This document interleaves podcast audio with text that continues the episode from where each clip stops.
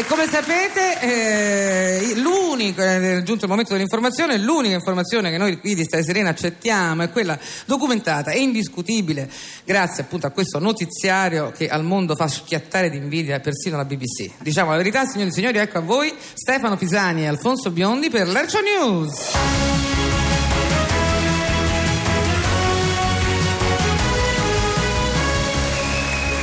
Buon pomeriggio e benvenuti a questa nuova edizione di Lercio News. Passiamo subito alle notizie principali di oggi.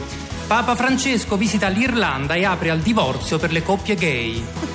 Camera, onorevole pizzicato a leggere una proposta di legge. Riforme, tolto il diritto di voto agli uomini che si sistemano le sopracciglia. Questo è giusto, eh? Matteo Salvini contro gli uccelli migratori, facciano il nido a casa loro. Cina lancia sul mercato il primo pannello fotovoltaico che va a petrolio. Esce dal tunnel della droga dal lato sbagliato e si ritrova tronista, uomini e donne. Videogame violenti, esce riunione di condominio.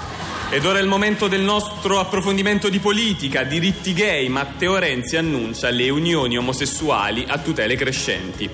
Come ha spiegato il Premier a margine del convegno Usare anglicismi a cazzo per sembrare fighi, presto approderà in Parlamento una proposta di legge per introdurre le unioni omosessuali a tutele crescenti.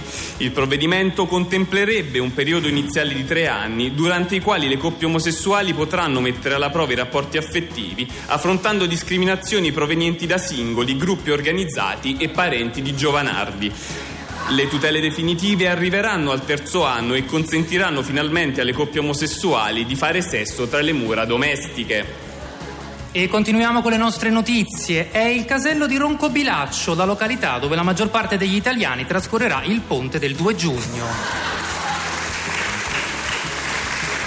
Lo arruolano nelle sentinelle in piedi, ma si era solo addormentato alla fermata dell'autobus. Guida ubriaco la macchina del tempo e investe un dinosauro. Voleva slacciare il reggiseno della fidanzata con una mano. Lei muore nell'attesa.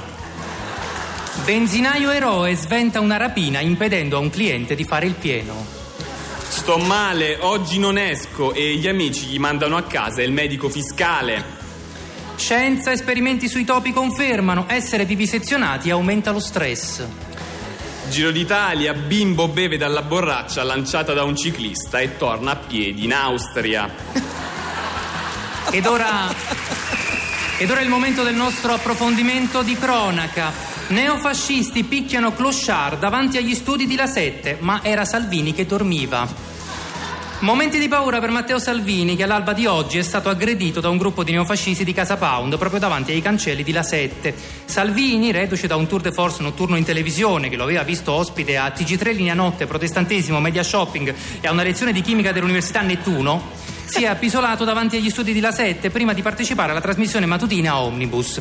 Sei neofascisti, frustrati per non aver trovato nessuno da picchiare durante tutta la notte, stavano quasi per picchiarsi tra di loro quando hanno visto Salvini ed è scattato il raid contro quello che gli era sembrato un clochard addormentato. I neofascisti si sono poi giustificati, dormiva per terra, aveva la barba e non era molto profumato, per noi era da picchiare.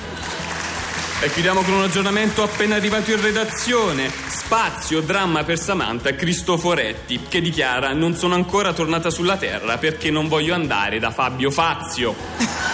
Ed è tutto per questa edizione di Lercio News. Continuate a seguirci con Lercio, la linea stai serena. Grazie. TG Lercio, l'unica vera informazione in quale sempre presente